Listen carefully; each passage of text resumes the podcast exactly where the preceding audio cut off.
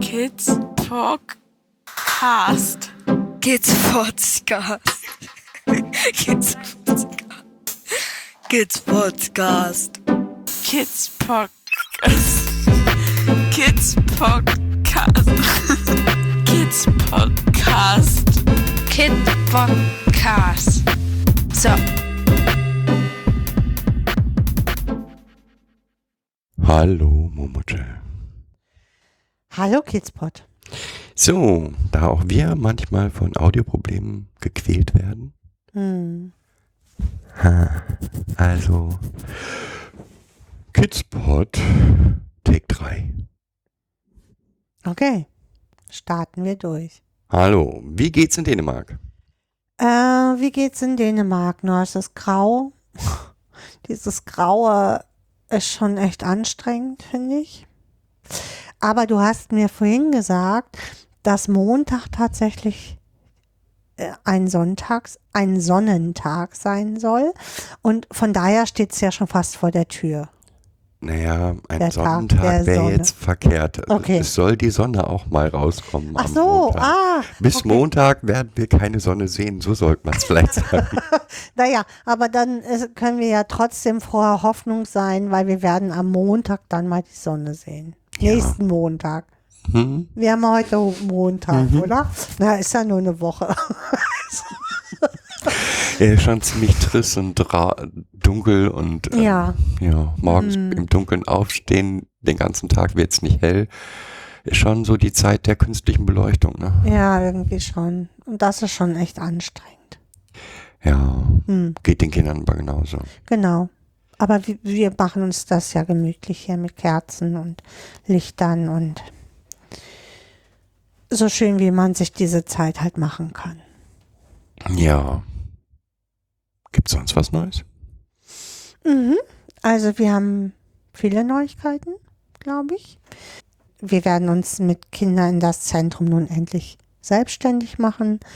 Wir hatten das vor zwei Jahren schon mal angedacht, dann kam die tolle Pandemie, sodass wir das alles wieder zurückgefahren haben, die Räumlichkeiten aber behalten haben. Und wir waren bei einer Steuerberaterin und bei, also die Steuerberaterin und Wirtschaftsprüferin. Und wir werden eine mh, gemeinnützige Gesellschaft gründen. Das war uns auch ganz wichtig, dass es gemeinnützig ist, also dass alle da was von haben. Ja, es ist eigentlich sind es mehrere Füße, auf denen das Ganze steht. Es ist zum einen unser Podcast, zum anderen geht es um Beratung, das, die Weitergabe des Wissens, das wir uns angeeignet haben, ähm, für die Leute oder die Bereiche, wo der Zusammenhang Kinder und Traumatisierung von Bedeutung ist. Das heißt, Schulen, Kindergärten, ähm, Pflegeeltern, Einrichtungen für fremdengebrachte Kinder allgemein, ähm, Jugendämter. Jugendämter, alle die, die was damit anfangen können. Mhm.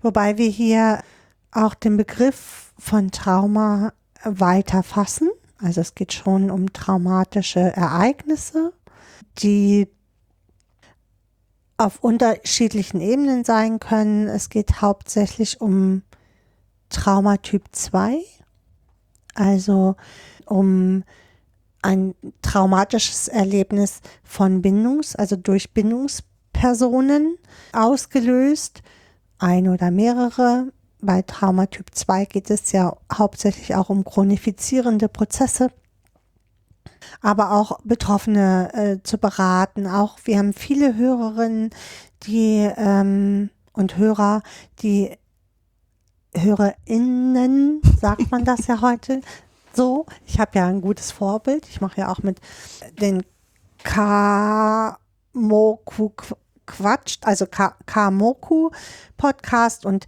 ich finde, die Karte ist für mich da immer so ein riesengroßes Beispiel für Gendersprache. So. Also wir haben Hörer und also HörerInnen, die aus dem Bereich auch kommen und auch viele sind, aber auch Eltern sind Und hier auch nochmal Betroffenen anzubieten, ihnen vielleicht in besonders schwierigen Erziehungsfragen beiseite zu stehen. Ja, aber eben, es muss nicht nur Erziehung sein, es kann allgemein sein, alles was irgendwie jemand fehlt, der nochmal von außen einen Blick auf die Situation wirft und vielleicht nochmal neue Ideen, andere Ideen bringt. Genau.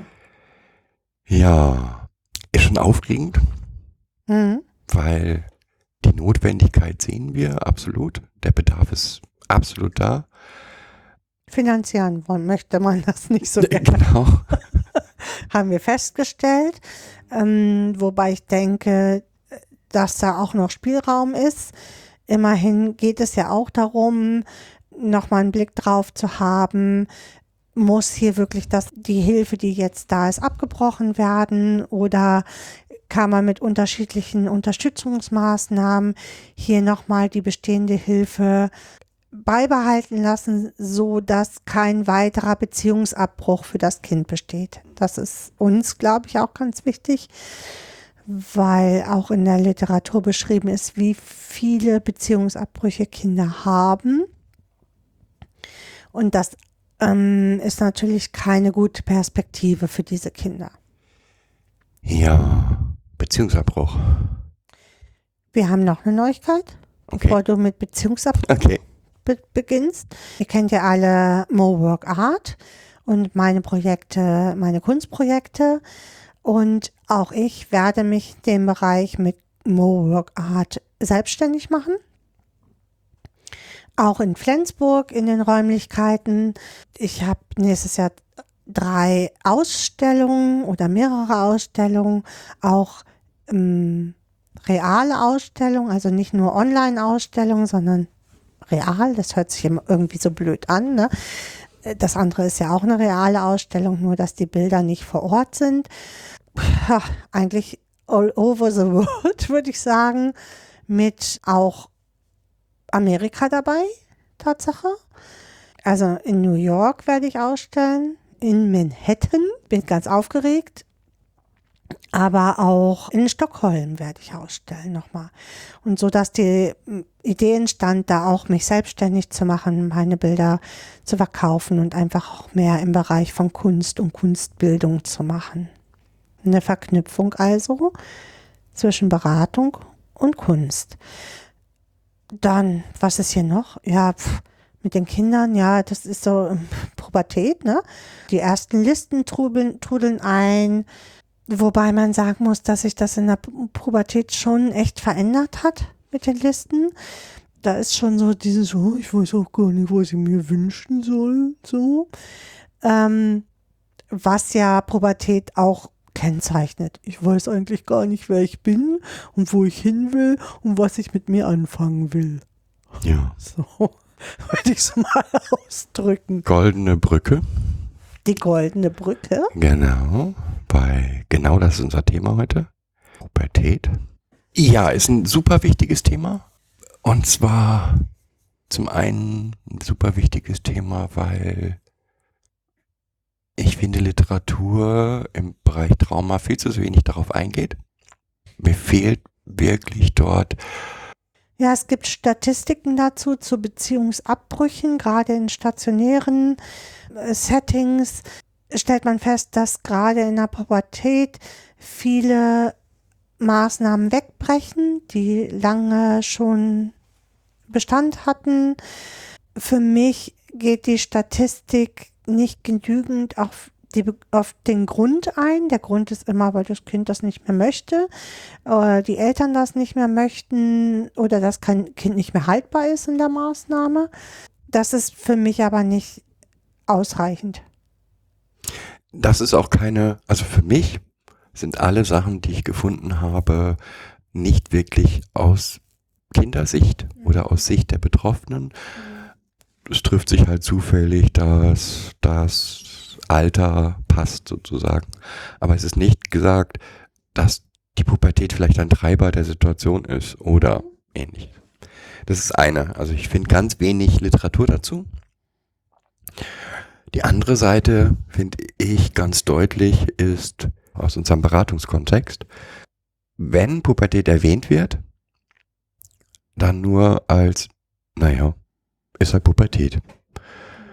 Das ist das Problem aller Kinder. Ja, ist sicherlich auch. Da ist sicherlich die Gemeinsamkeit auch. Also erstmal ist es natürlich von allen Kindern, aber jetzt müssen wir zu Kindern in der stationären Jugendhilfe nochmal gesondert gucken, finde ich. Ich finde diesen Blick auf, in erster Linie sind traumatisierte Kinder auch Kinder, finde ich total wichtig. Ich ja? auch, ja. Das ist so. Alles andere ist eine, ähm, Wären wir immer in dieser Opferhaltung. genau. Das ist auch richtig und gut und soll auch so sein. Aber gleichzeitig dann, wenn es wirklich einen signifikanten Unterschied macht, dann Blenden wir es aus, ne? blenden wir es aus, Mhm. weil ist ja eh ein schwieriges Alter, ein schwieriges. So, was macht denn die Pubertät mit Traumatisierten? Ich gehe mal wieder vom Gesunden aus.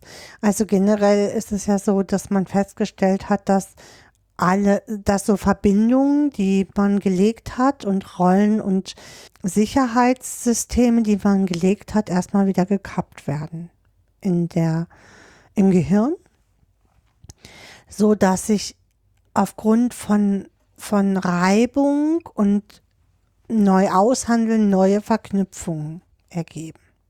So. Das ist der gesunde Zustand. Deswegen sage ich auch, das haben erstmal alle gemeinsam. Wenn ich jetzt aber Kinder mit ähm, in der stationären Jugendhilfe habe, dann muss ich davon ausgehen, dass all diese Kinder äh, Bindungsstörungen beziehungsweise Bindungstraumatisierung haben oder zumindest, ich würde mal sagen, 95 Prozent. Dass das als gegeben gesetzt ist. Also, wenn ich jetzt hier auf sowieso schon unsichere Bindungen gucke und wenn sich hier jetzt Bindungen wieder kappen im Gehirn, dann habe ich natürlich überhaupt keine Grundlage, auf denen ein junger Mensch neue Beziehungen aufbauen kann zu, zu äh, Betreuungspersonen. So. Jetzt haben wir, glaube ich, zwar unterschiedliche ähm, Szenarien. Einmal die Kinder, die schon früh in Jugendhilfe gegangen sind, aufgrund von unterschiedlichen Gegebenheiten und lange auch in diesen Settings leben, wo man dann, also gerade bei Pflegeeltern, wo man dann viel äh, feststellt, dass gerade in der ähm, Pubertät und Jugend viele Maßnahmen scheitern. Und das andere ist, dass Kinder und Jugendliche mit in der Pubertät dann erst in, in die Jugendhilfe einsteigen, in die Betreuung einsteigen. So. Mit was möchtest du beginnen? Gibt noch mehr, aber fangen wir doch erstmal an mit denen, die schon vorher untergebracht waren. Also mit kleinen Kindern, die früh aus,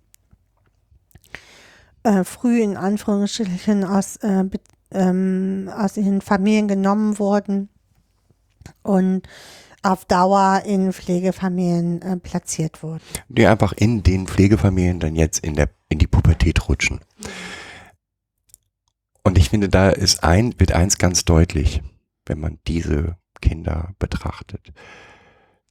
Jedes der Kinder hat eine Prävalenz auf das eigene Verhalten auch. Also agiert es den Stress und das, was so passiert, aus? Oder geht es eher, zieht es sich zurück und geht in ja, so einen Rückzug Mhm. halt. In den inneren Rückzug. In den inneren ne? Rückzug. Mhm.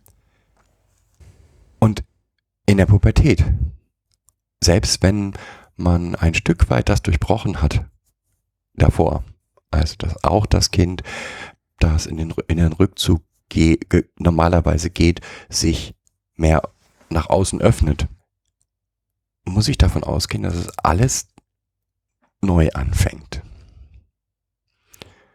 Das heißt, ich muss viel verstärkter genau an diesen Themen mit den Kindern arbeiten. An, an Sicherungssystemen wieder arbeiten. Das ist noch der, der dritte, der nächste Aspekt. Das ist für mich nochmal der absolut nächste Aspekt, aber das lassen wir getrennt. Sondern an dem mit den Kindern daran arbeiten, was ist Familie? Wo will ich hin? Was heißt das denn für mich, Familie? Äh, Wie überprüfe ich das, wo ich hin will? An welchen Dingen messe ich das denn? Und das mit Hinblick nochmal. Wir haben es zu tun mit Kindern, die, die bindungstraumatisiert sind Ja, oder ein unsicheres Bindungsgefüge haben. oder, oder unsichere Bindungssituationen er, erlebt haben und das auch mit in diese Fremdunterbringung bringen. Mhm. Und wir können oder wir müssen dieses immer im Bewusstsein haben. Mhm. Denn das, was wir nicht wieder aufbauen werden bei diesen Kindern, ist ein Urvertrauen. Wir können drumherum, und das finde ich, macht Hüter ganz gut, so Sicherungssysteme aufbauen. Ich spreche jetzt von Hüter in der Biologie der Angst. Da bauen wir drumherum für das Kinder so Kollateralen, damit sie einfach andere Handlungsstrategien aufbauen können und auch ein Stück weit wieder vertrauen können. Aber dieses Urvertrauen, was zwischen Kindern und Müttern in sicheren Bindungen entsteht, das kann ich nicht wieder aufbauen. Ich kann halt nur ein an, annähernd an Bindung sich, also an Urvertrauen herankommen. Das ist sicherlich eine der größten Schwierigkeiten dabei. Ja, und gerne ignorieren wir dieses Problem einfach. Was wir an, wenn Kinder sich dann öffnen, ähm, tut sich da manchmal ein, ja, wie soll man es nennen? Ein, eine Verzweiflung auf, die so groß ist und so stark ist, wo man, ich sag mal, pure Depression eigentlich lesen kann, in jedem Satz, der da irgendwie fällt, die auch verständlich ist. Naja, auch so ein Wust, ne? Also so ein, so ein riesengroßes Knäuel. Aber wenn meine Mutter, also, ne, wenn meine Eltern so und so waren, wie viel davon werde ich denn in meine eigenen, wenn ich mal Kinder habe, übernehmen? Wo auch richtig Fragen entstehen zu, wie will ich denn sein als Mutter? Wo, wie will ich denn sein als Erwachsener? Wie viel Nähe und Distanz kann ich denn aushalten als Erwachsener? So. Und natürlich wird die Beziehung zu den, der Situation, in der das Kind sich jetzt befindet, in Frage gestellt. Das ist Teil der Pubertät. Ein wichtiger Teil der Pubertät. Da geht es jetzt gar nicht nur um leibliche Eltern, auch wenn ich sage, ne, will ich so sein wie meine Mutter, dann ist es ja oft, dass Pflegekinder ihre äh, Pflegemutter als Mutter auch oft sehen, aber und immer in, in den Abgleich gehen, was war, was ist hier gut und was ist hier nicht so gut oder was war früher ganz schlimm und was ich, was will ich auf keinen Fall übernehmen, was ist in meiner Bauch, mit meiner Bauchmama ganz schlimm gewesen. Ja, und auch diese Beschäftigung mit der Ursprungsfamilie ist ganz normal. Das ist nicht irgendwie, ähm, heißt nicht, dass die, die Pflegefamilie oder die Situation, die, die Erziehungssituation, in der man sich jetzt befindet, komplett in Frage gestellt wird, sondern natürlich fragen, also alle Kinder in der Pubertät fragen sich, was wäre aus mir geworden, wenn ich in einer anderen Familie wäre.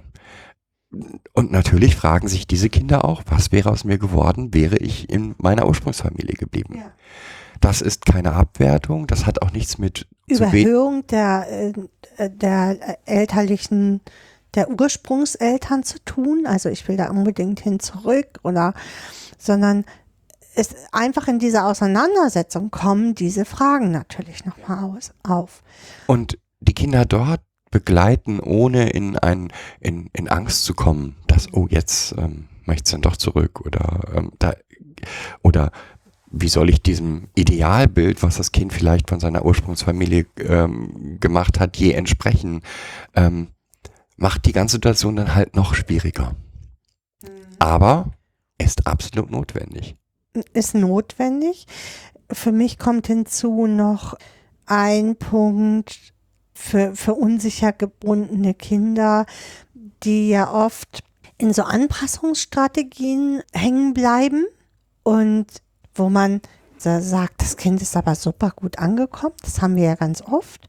Wenn wir dann hingucken, wir feststellen, dass das Kind sich einfach nur den Gegebenheiten angepasst hat. Also das Anpassungsverhalten vorher ist so stark ausgeprägt, dass es diese Kompetenz wieder übernommen hat. In, so, und ähm, in dem Moment kann es natürlich schlecht auch, also lässt es ganz schlecht korrigierende Erfahrungen zu. Mhm. Und bleibt in so einem, ich, ich sag mal, so, so ein Ping-Pong-Spiel zwischen Anpassung und gegen, dagegen gehen. Und das tritt natürlich in der Pubertät, weil das ist ja sowieso da geht es ja sowieso um Neuabreiben und Anreiben von äh, Regeln. welche Regeln will ich übernehmen? Das bringt Pubertät mit sich. Und in dem Moment kommt das Kind noch mehr unter Zugzwang, als es sowieso ist. Also einmal hat es sein Anpassungsverhalten und jetzt kommt das rebellische Ich so und sagt, ich will mich aber gar nicht mehr.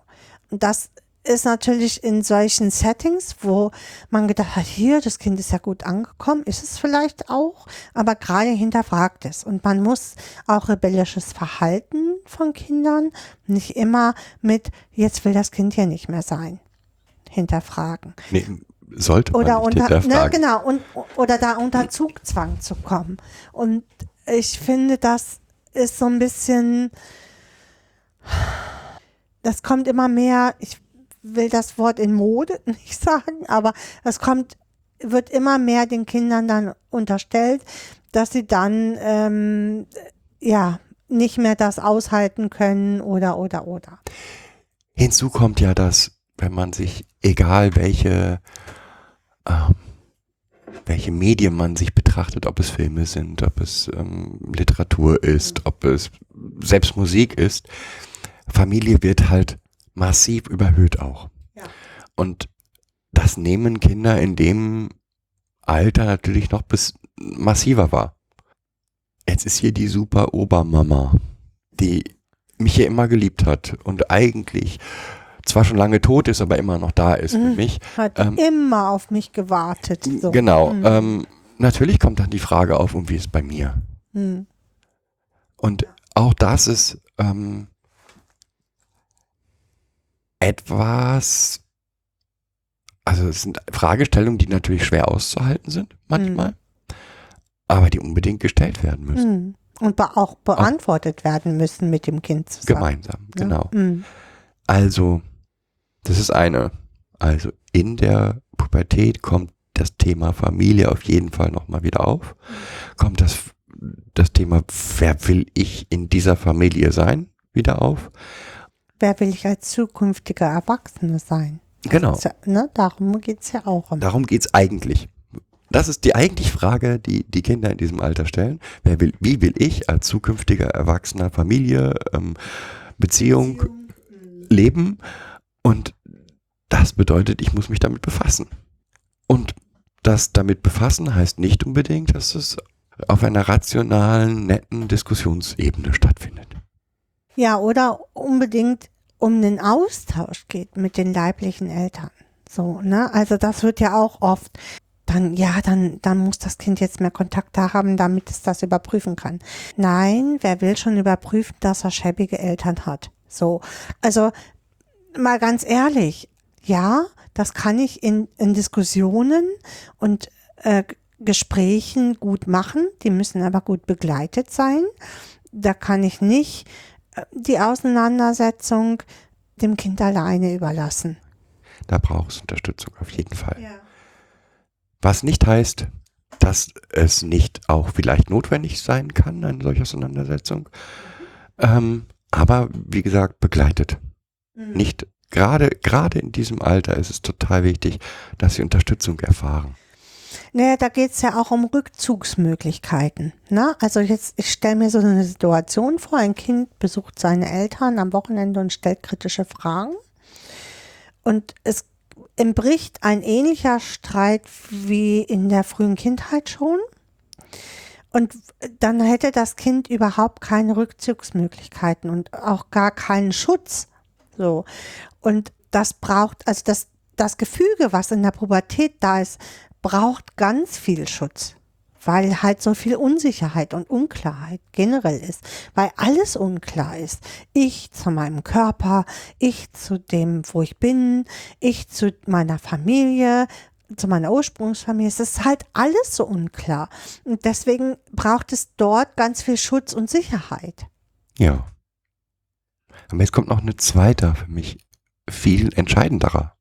Für mich persönlich viel entscheidenderer. Dann der entscheidendere, so, Nee, entscheidender. Aspekt hinzu.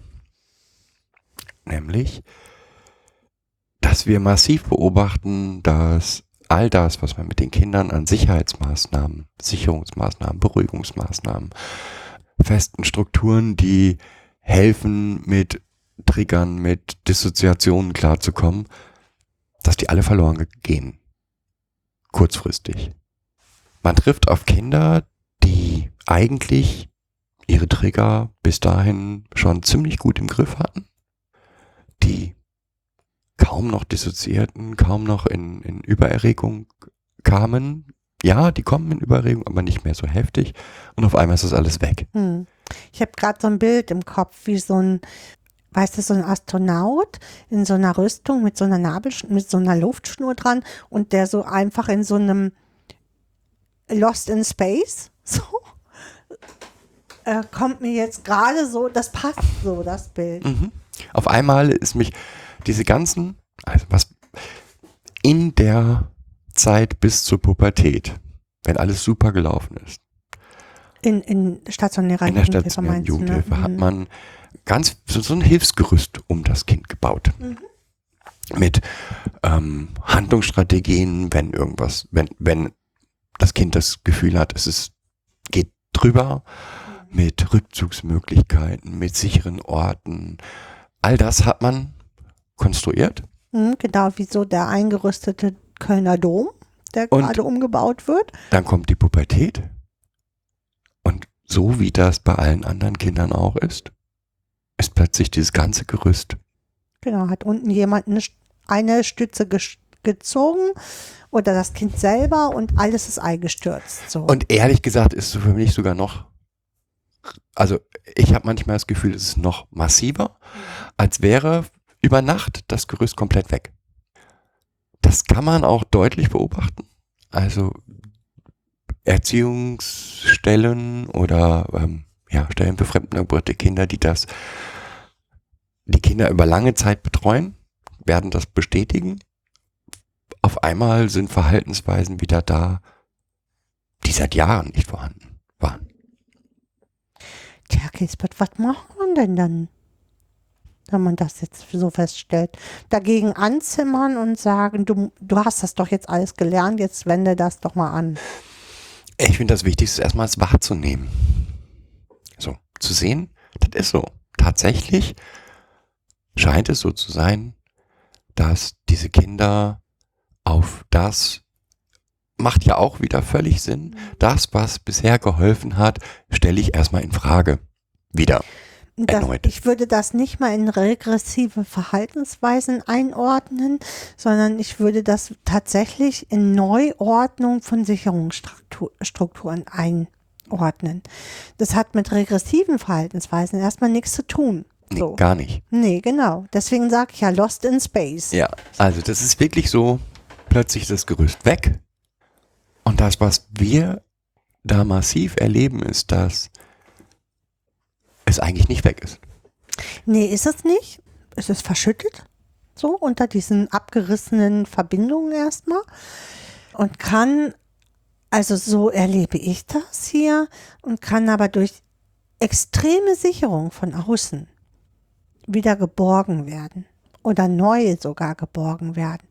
Mit ganz vielen neuen Erweiterungen. Das ist das, was mich total fasziniert auch daran. Ja, das Spannende ist, finde ich, dass wenn man dann wieder anfängt, man ja auch sieht, dass die Sicherungssysteme, die man in der Kindheit baut, haben auch immer was Märchenhaftes.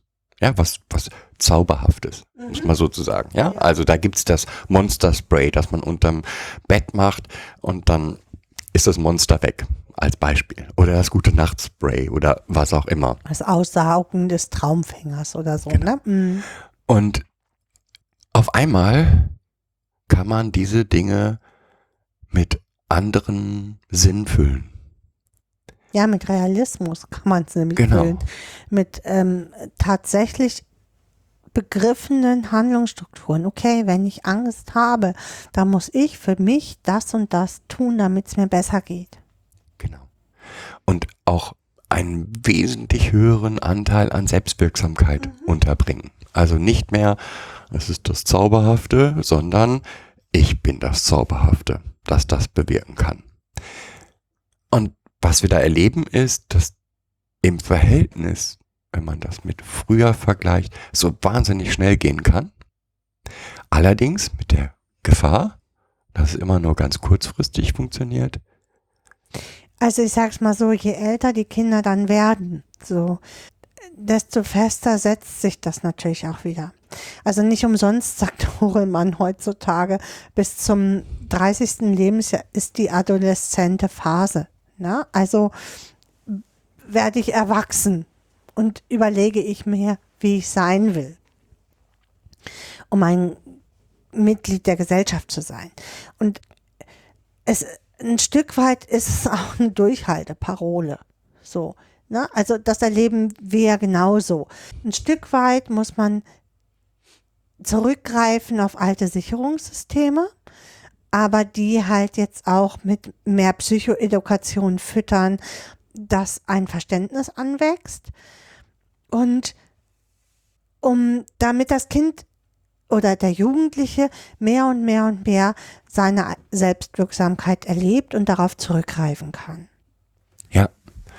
Also dieses Verständnis für das, was da passiert, ist halt viel, viel höher, viel, damit wird es auch effektiver, Ja, weil das, weil der Jugendliche versteht, okay, das hat auch was von, was ich total spannend finde, ist, gehört auch dazu die Selbsterkenntnis.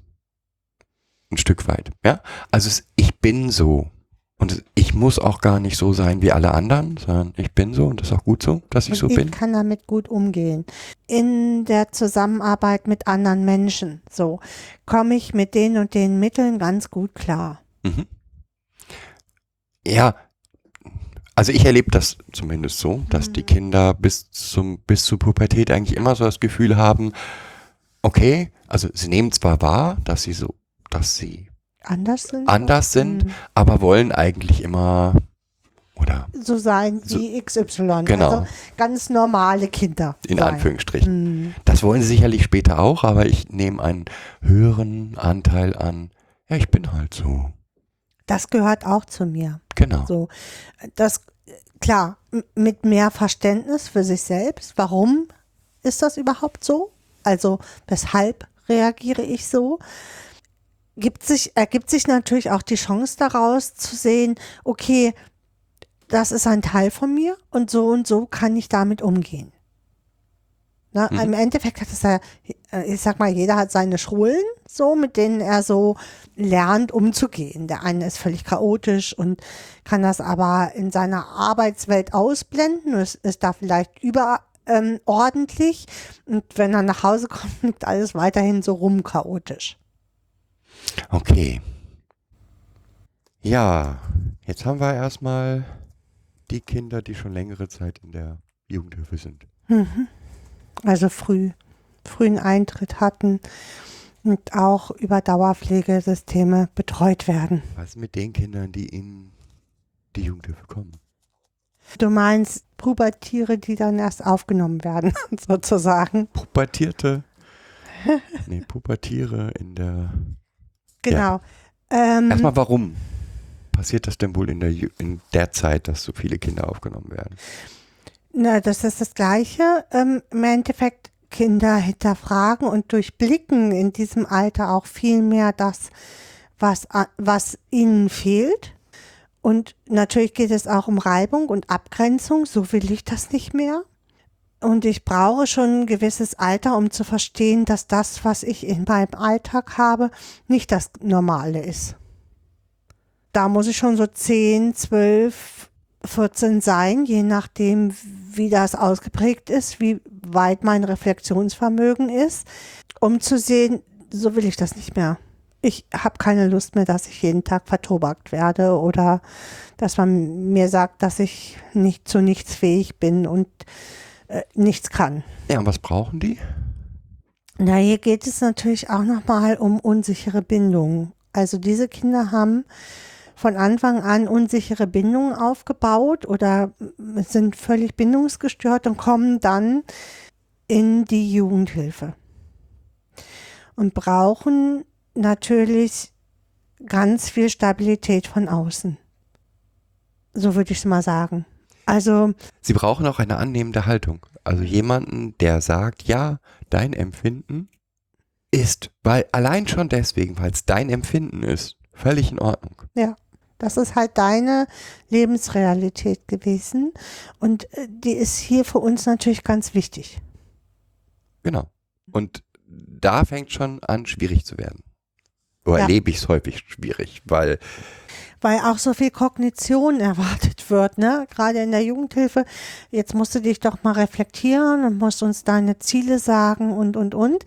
Und äh, dieses Reflexionsvermögen ist in der Pubertät aber einfach nicht vorhanden. Also wenn ich das hätte, dann wäre es ja mal schön und einfach.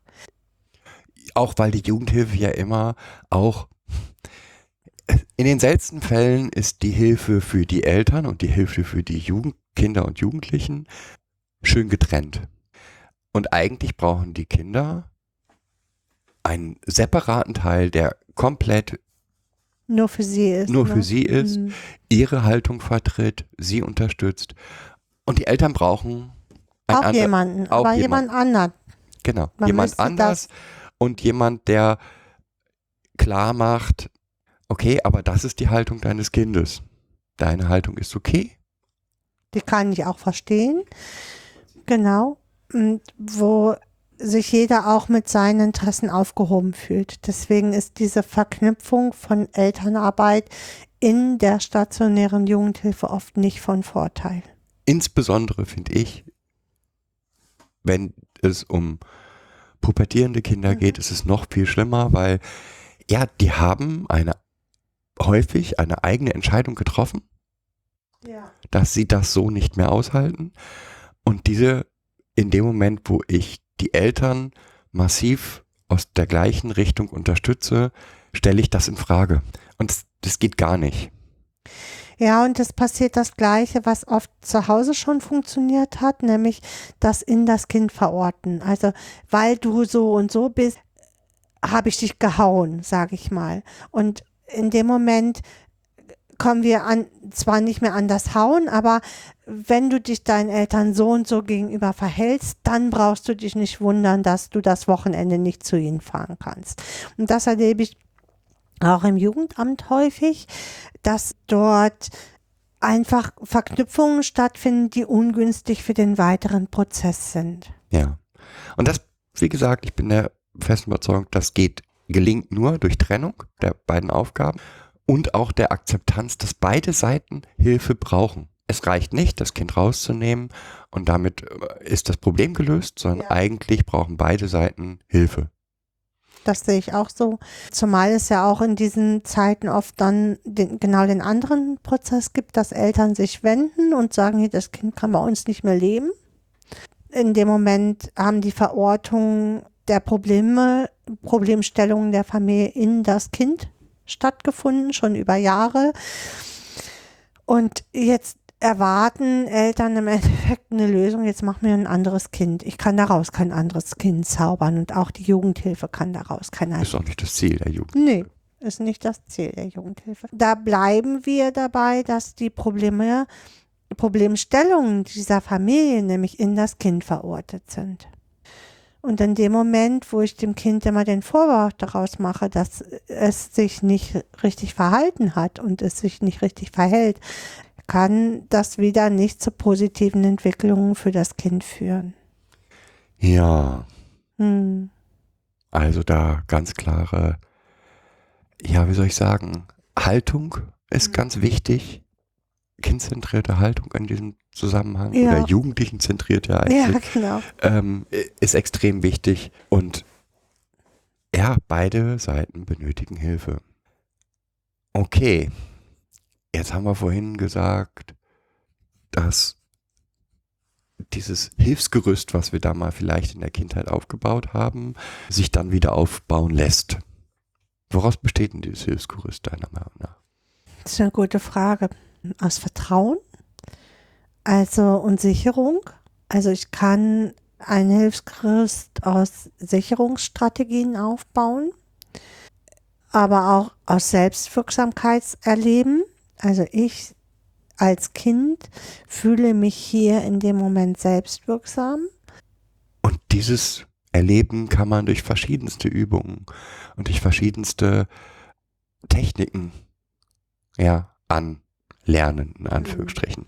Und da geht es bitte nicht um irgendwelche Meditationsübungen oder so, sondern sowas wie das Abklopfen. Sowas wie, was mache ich denn, wenn ich nachts Albträume. Albträume habe? Was kann ich tun? Was, wie gehe ich damit um, wenn ich plötzlich in der Schule einfriere oder merke, ich bin kurz vor der Aggression. Genau, da sind wir ja nochmal bei Psychoedukation.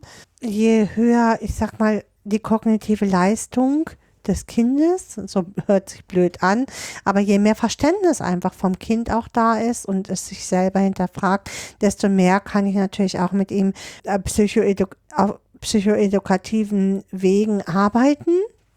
Durch Erklärung und Verständnis oder hier lies doch mal zu, Biopsychologie oder lass uns mal über die Biopsychologie sprechen. Was passiert denn da in deinem Körper eigentlich, wenn du da also in, in tüchtigen Stress gerät, gerätst? Was passiert in der Pubertät allgemein in deinem Gehirn? Damit das Kind auch für sich Verständnis hat, wenn es dann so austickt wieder.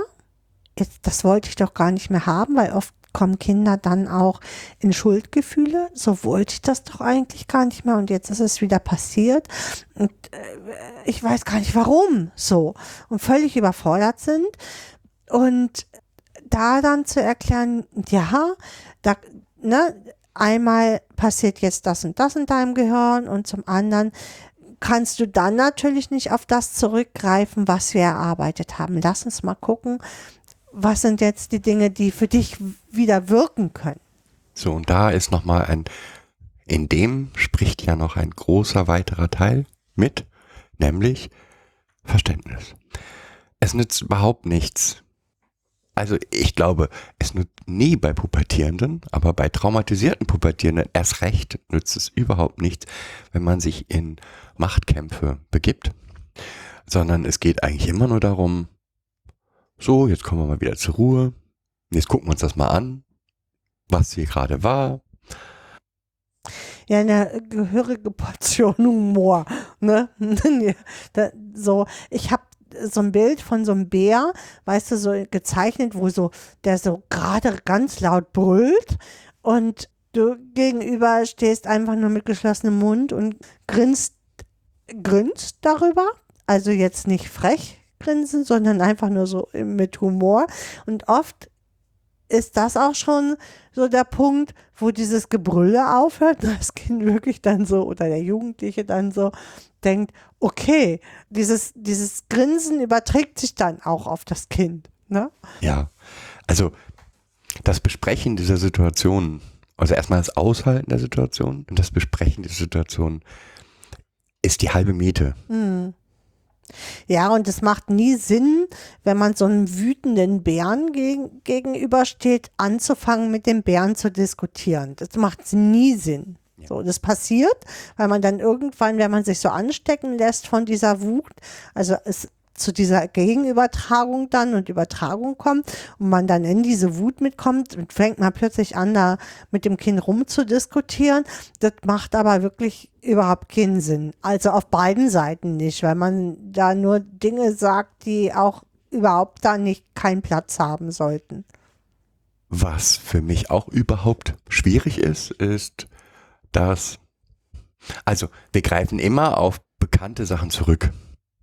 Ja, also wir versuchen immer Hilfssysteme, die schon aufgebaut sind, wieder zu, Zu reaktivieren. reaktivieren, ja. Also beispielsweise, ja, wenn du nachts nicht schlafen kannst, dann ist vielleicht Licht erstmal gut.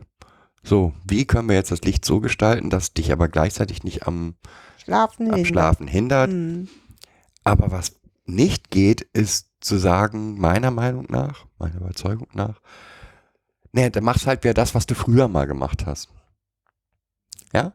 Oder, ja, siehst du, ist genau das, was wie du früher warst. Brauchst du ein Babylicht Genau. in deinem Zimmer? Wir haben hier, glaube ich, noch irgendwo so ein, so ein Stecklicht rumliegen. Das geht nicht. Das ist Abwerten des Kindes. Genau.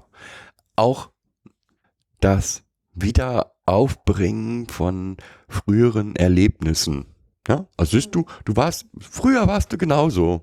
Hast du auch zwei Stunden geschrien und jetzt schreist du auch wieder zwei Stunden. Geht gar nicht. Ja, man kann auch die Vergangenheit nutzen, um es zu erläutern. Mensch, was ist denn da passiert? Mhm. Das hatte ich ja hier lange nicht. Genau. Aber immer auf einer respektierenden Art und Weise. Also das funktioniert nur, wenn nicht dieses frühere Verhalten schon massiv schambelastet ist. Und das ist es. Äh, Ist es meistens, Meist- ja, ne? Total. Weil das Kind ist ja auch nicht kontrolliert, ne? Also es ist ja nichts, was das Kind anwendet, weil es das so gerne macht, sondern es ist eine Handlungsweise, die es erlernt hat und wo es gelernt hat, damit überlebe ich und damit komme ich klar. Ja. Das war der Teil. Jetzt haben wir noch einen Teil. Ja. Nämlich das, was wir mass oft beobachten, in dem Moment, wo wir mit den Kindern wirklich dann ins Gespräch kommen, die Abgründe, die sich da so auftun. Von Mit den Pubertieren meinst du?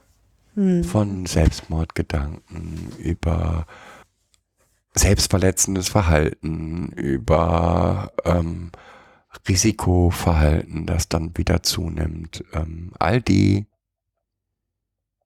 ja, die, ich sag jetzt Abgründe, ist aber vielleicht das völlig ja, falsche Wort. Abgründe ist es in dem Moment, ist ja belastet, ne? Also, weil man dann so denkt, oh Gott, voll depressives Kind, so, muss sofort in die Psychiatrie.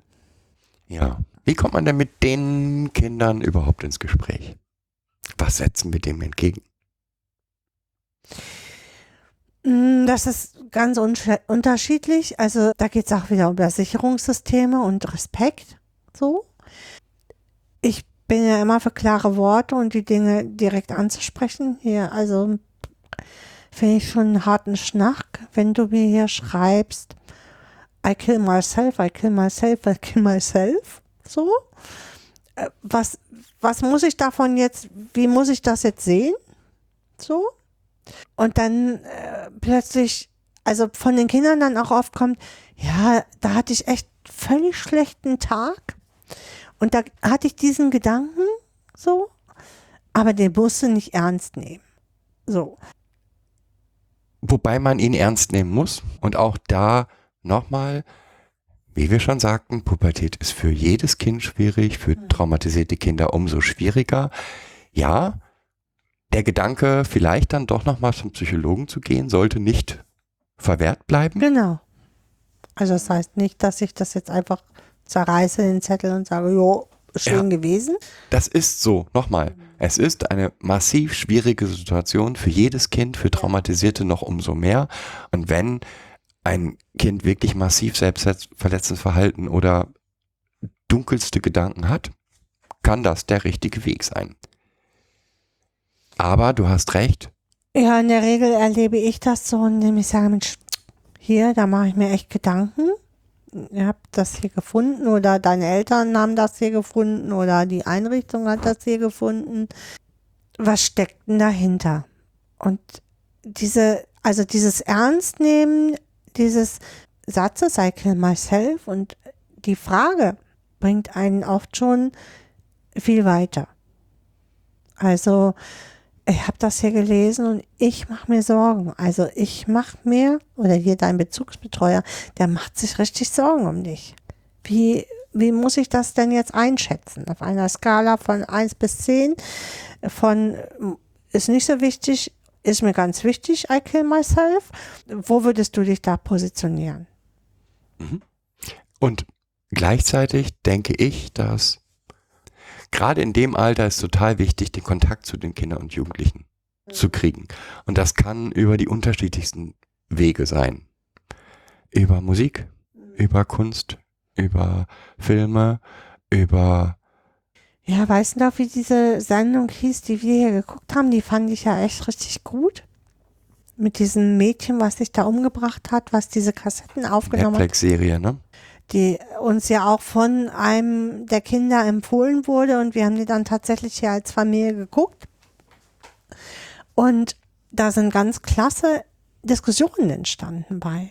Also immer nach einer dieser, eine, eine Folge geguckt oder zwei maximal und haben dann darüber äh, gesprochen und auch schon während des oder haben dann unterbrochen und weil dann während des äh, Films einfach total klasse ges Gespräche aufkamen, auch unter den Kindern, ne? Ja. Und dieses in die Gedankenwelt des Kindes sich vertiefen, auch wenn das ähm, noch so schwierig manchmal erscheint, halte ich für unabdingbar. Ja, ich habe viele Kollegen auch, die sagen, das muss ich nicht. Ich muss hier nicht verstehen, was man an Fortnite gut findet. Doch, das muss ich. Und da muss ich auch nochmal an meine Jugendamtskollegen appellieren. Ich muss das. Ich muss verstehen, was man an Fortnite oder Minecraft oder so gut findet. Ich muss verstehen, warum man über Snapchat verbunden sein will, gerade jetzt auch in dieser Corona-Zeit, wo man sich nicht so unbedingt sieht. Ich muss das verstehen und ich kann das nicht verteufeln. Wir haben eine andere Zeit und klar muss ein Kind ein Maß finden, aber das Maß muss man vielleicht auch gemeinsam festlegen und nicht von außen, du hast eine halbe Stunde dein Handy, äh, weil diese, diese mobilen Geräte heute viel mehr sind, als das in unserer Zeit so war. Ich Es ist weiß, nicht mehr der Computer, mit dem man, den man anmacht und dann spielt, sondern es ist halt, Musik hören, es ist äh, mit Freunden quatschen, ähm, es ist halt so viel mehr. So, und das muss ich auch berücksichtigen, dass äh, diese mobilen Geräte heute äh, der Fotograf ist, der alles einfach ersetzt. So, ne? Te Terminplaner. ja, also was uns immer hilft, sind, lass uns gemeinsam Musik hören. Welche Musik gefällt dir? Welche Musik gefällt mir? Lass uns gemeinsam, welche YouTube-Videos schaust du? Lass uns die gemeinsam gucken. Welche, guck mal hier, ich habe was auf TikTok gefunden. Wenn ich auf das Kind zugehe und sag, zeige, was ich Interessantes gefunden habe, wird das Kind auch auf mich zugehen und zeigen, was es selber Interessantes gefunden hat. Ich finde es total spannend, dass also hier gibt es keine Information, die von außen eindringt, die nicht in Frage gestellt wird und von der nicht die Kinder einfordern, dass ich dazu Haltung beziehe. Ja? Ja? Krasewitsch, Krasewitsche zum Beispiel. Ja. oder Sixten oder Oder Ähm, da ist ein Kind an Impfung gestorben, ähm, habe ich gehört. Ähm, was denkst du denn dazu? Und ja, dann mit den Kindern zusammen Medienkompetenz üben und sagen, okay, hier ist ein Kind auf Beat, lass uns doch mal gemeinsam schauen, was finden wir denn dazu? Ist so wahnsinnig wichtig. Und das hat, gibt eben auch einen Einblick in das, was die Kinder gerade beschäftigt. hm, Ja, das kann sein, dass es gerade nur die, wie heißen sie, Korea-Pop, ähm, BTS oder was meinst du? ja, die Die Pink? Ja, Blackpink oder, oder BTS oder irgendwie die neuesten Songs aus Korea sind, wo es einfach nur um die Musik geht.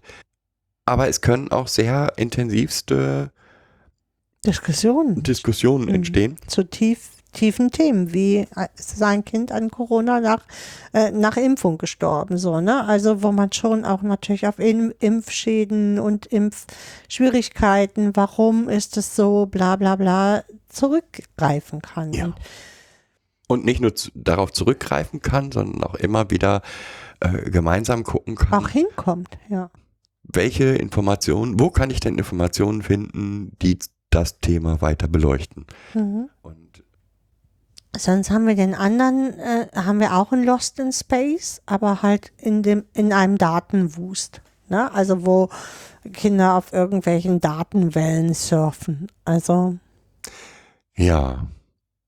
Und das auch, äh, auch da finde ich das total wichtig, wahrzunehmen, dass natürlich so eine Information, da ist ein Kind, das ist geimpft und ist gestorben und das kommt jetzt 20 Mal auf, auf ähm, TikTok, das ist ein Trigger, ein äh, purer Trigger, weil ich bin auch geimpft.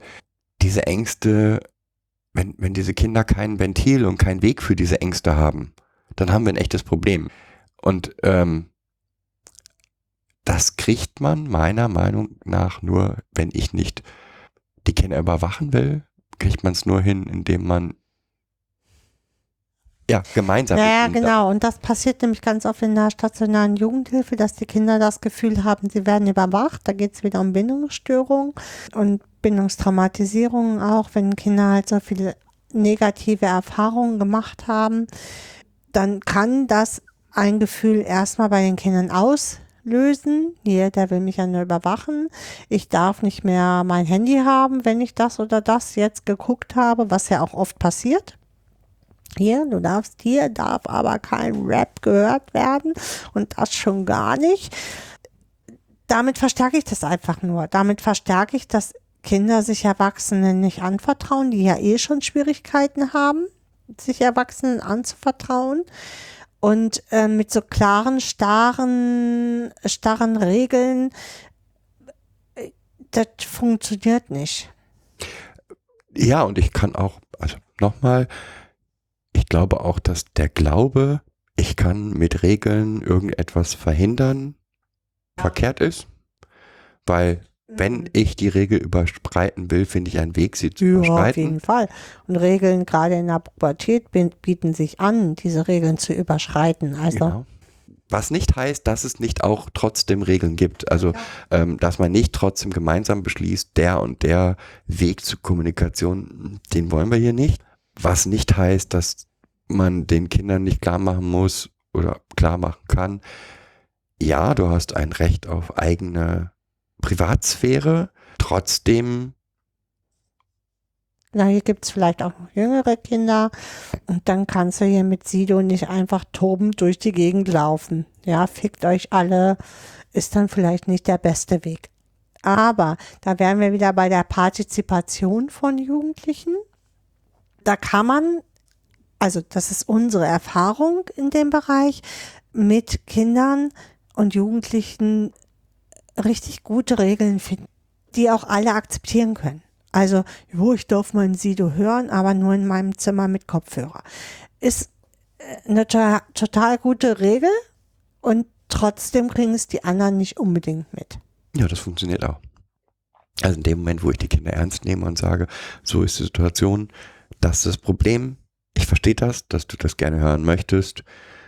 Abgesehen davon, dass wir uns vielleicht mal zusammensetzen sollten und mal den, den Song hören, so, und mal drüber sprechen sollten, kann ich verstehen, dass du ihn hören möchtest, aber Kind XY ist damit überfordert und vielleicht hörst du es für dich mit Kopfhörer, die Musik. Ja. Also, wo wir halt Gruppenregeln haben und wo wir Einzelregeln haben. Hm. Ja, was denn noch? Fällt dir noch was ein zum Thema Pubertät? Nee, also so jetzt glaube ich erstmal nicht. Durchhalten, durchhalten, durchhalten. Wie gesagt, ich, Äh, ist Aber ich empfinde das immer gar nicht so. Ich weiß, dass viele das immer sagen, oh, das muss man so durchhalten. Aber mir, also was ja auch ist und was ich total schön immer finde, sind die Gespräche, die man in der Pubertät schon hat. Also die, wo man sich an den Tisch setzt, einen Tee trinkt und dann halt, wie zu diesem Film, wirklich Diskussionen hat mit unterschiedlichen Meinungen und unterschiedlichen Haltungen dazu und wo man so einen Konsens auch schon finden kann. Da, das finde ich an der Pubertät total toll. und wie gesagt, das gleiche gilt ja für die Übungen, die man gemeinsam macht, die Sicherheitssysteme, die man gemeinsam macht, wo endlich dieses ähm, du guckst in meinen Kopf wegfällt, sondern mehr ist, okay, du guckst nicht in meinen Kopf, sondern du hast verstanden allgemein, was in so einem Gehirn funktioniert und deswegen verstehst du jetzt, was bei mir, mich in dem, der, dem Moment und der Rest ist Intuition. Das ist okay, das kann ich nämlich auch. Ich Mhm. kann nämlich auch verstehen, was passiert, weil ich habe verstanden, was in meinem Kopf passiert. Und ähm, ja, dieses Stück im Prinzip kann die Pubertät extrem helfen, Selbstwirksamkeit zu erlangen. Mhm. Und auch mehr Selbstwert und ähm, Selbstbehauptung auch. Dazu bedarf es aber eben dem Respekt und dem Annehmen dieser, dieser Zeit als, als Zeit, in der ich nochmal massiv aktiv werden muss. In der ich all die Dinge, die ganzen Gerüste nochmal neu aufbaue. Das geht dann viel, viel schneller. Und vielleicht habe ich es heute aufgebaut und das funktioniert ein Vierteljahr und dann ist es wieder weg. Aber das macht nichts, weil jedes Mal wird es mehr zu einem, einem Stück weit wirklich tragendem Gerüst. Hm, Da fällt mir nochmal ein, was auch vor Außenstehende, also für die Betreuung dann hilft, ist, diese Dinge gut zu dokumentieren und die Fortschritte auch zu dokumentieren. Das wird nämlich oft vergessen und dann sehen, ähm, sehen die Betreuer immer nur dieses, oh, jetzt ist er schon wieder wütend geworden, aber haben gar nicht gesehen, wie viel Zeit dazwischen liegt oder dass die Wut viel kürzer war oder, oder, oder. Da sind wir wieder bei unseren Dokumentationen, die wir hier echt ganz explizit auch einführen und durchführen. Und ähm, das ist in der Jugendhilfe massiv notwendig, das regelmäßig zu evaluieren und sich kleine Schritte vorzunehmen. Eine Sache fällt mir noch ein, die ich total wichtig finde. Einer der wichtigsten Faktoren für Traumapädagogik ist, ich nenne es immer heile Welt. Also alles, was zerstört wird, wird wieder repariert. Und auch da kann ich ein Stück Selbstwirksamkeit, viel Selbstwirksamkeit bringen. Weil die Tür, die jetzt kaputt geht, die wird natürlich gemeinsam repariert. Und äh, der Schreibtisch, der zerstört wird, wird natürlich gemeinsam Repariert. repariert Wieder oder Ersetzt. ersetzt oder was auch immer. Das heißt nicht, dass das Kind dort jetzt die Verantwortung tragen muss dafür, aber gemeinsam kann man es dann tun und es gibt dem Kind auch ein Stück weit Hilfe Oder? Mhm. oder ein Selbstwirksamkeitserleben. Haben wir das Thema jetzt? Notfalls können wir ja nochmal eine. Wenn nochmal Fragen, Anregungen dazu sind, ihr wisst, wie uns erreicht. Ja. Ich möchte euch jetzt schon mal auf den 6. Dezember hinweisen, weil da kommt eine ganz tolle Folge. Eine wunderschöne Weihnachtsgeschichte extra für euch Von einer Betroffenen geschrieben. geschrieben und von uns eingesprochen und sie ist so schön. Mhm. Wo wir das Glück hatten, das tun zu dürfen überhaupt, ne? Das ist so cool dabei. Genau. Und ja, wir freuen uns da sehr auf die Veröffentlichung. Noch was? Ja, wenn ihr wisst, nochmal, ihr wisst, wie ihr uns erreichen könnt, stellt Fragen, macht Anregungen, Ja, mit Mowork Art bin ich Dienstags und Donnerstags jetzt zu erreichen. Flensburg. Direkt. Da kann natürlich auch sonst nochmal für Kinder in das Zentrum Fragen vor Ort gestellt werden. Also ich bin dann auf jeden Fall in Flensburg. Äh, Dienstag und Donnerstag von 12 bis 17 Uhr aktuell. aktuell. Schauen wir mal, wie das so weitergeht. Das ist erstmal so die Planung. Genau. Also wer in Flensburg ist, Dienstags bis Donnerstags, 12 bis 17, Uhr, Mhm. f- am besten kurz vorher anfragen, aber ist überhaupt kein Problem, wir sind da. Mhm. Einer von uns ist, ist auf jeden Fall da. Ansonsten würde ich, wünsche ich euch, dass ihr jetzt mal langsam anfangt, Kekse zu backen. Heute gesehen, vor einem Jahr haben wir um diese Zeit schon Kekse gebacken. Wir haben noch nicht angefangen. Okay, wir sind diesmal spät. Wir haben nicht so wirklich Lust, ne? Dieses Jahr. Aber die Kinder auch nicht. Die haben dieses Jahr auch nicht so wirklich Lust. Und ja, wir hören uns demnächst. Danke fürs Zuhören. Danke. Bis dann. Tschüss. Tschüss.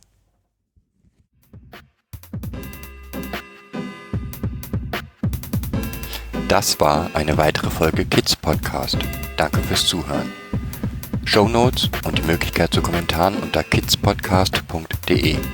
Anregungen, Ideen und Feedback per Mail an info at kidspodcast.de oder per Twitter an kids-pod. Wenn euch diese Episode gefallen hat, empfehlt sie weiter oder gebt Bewertungen in iTunes oder anderen Podcast-Portalen ab.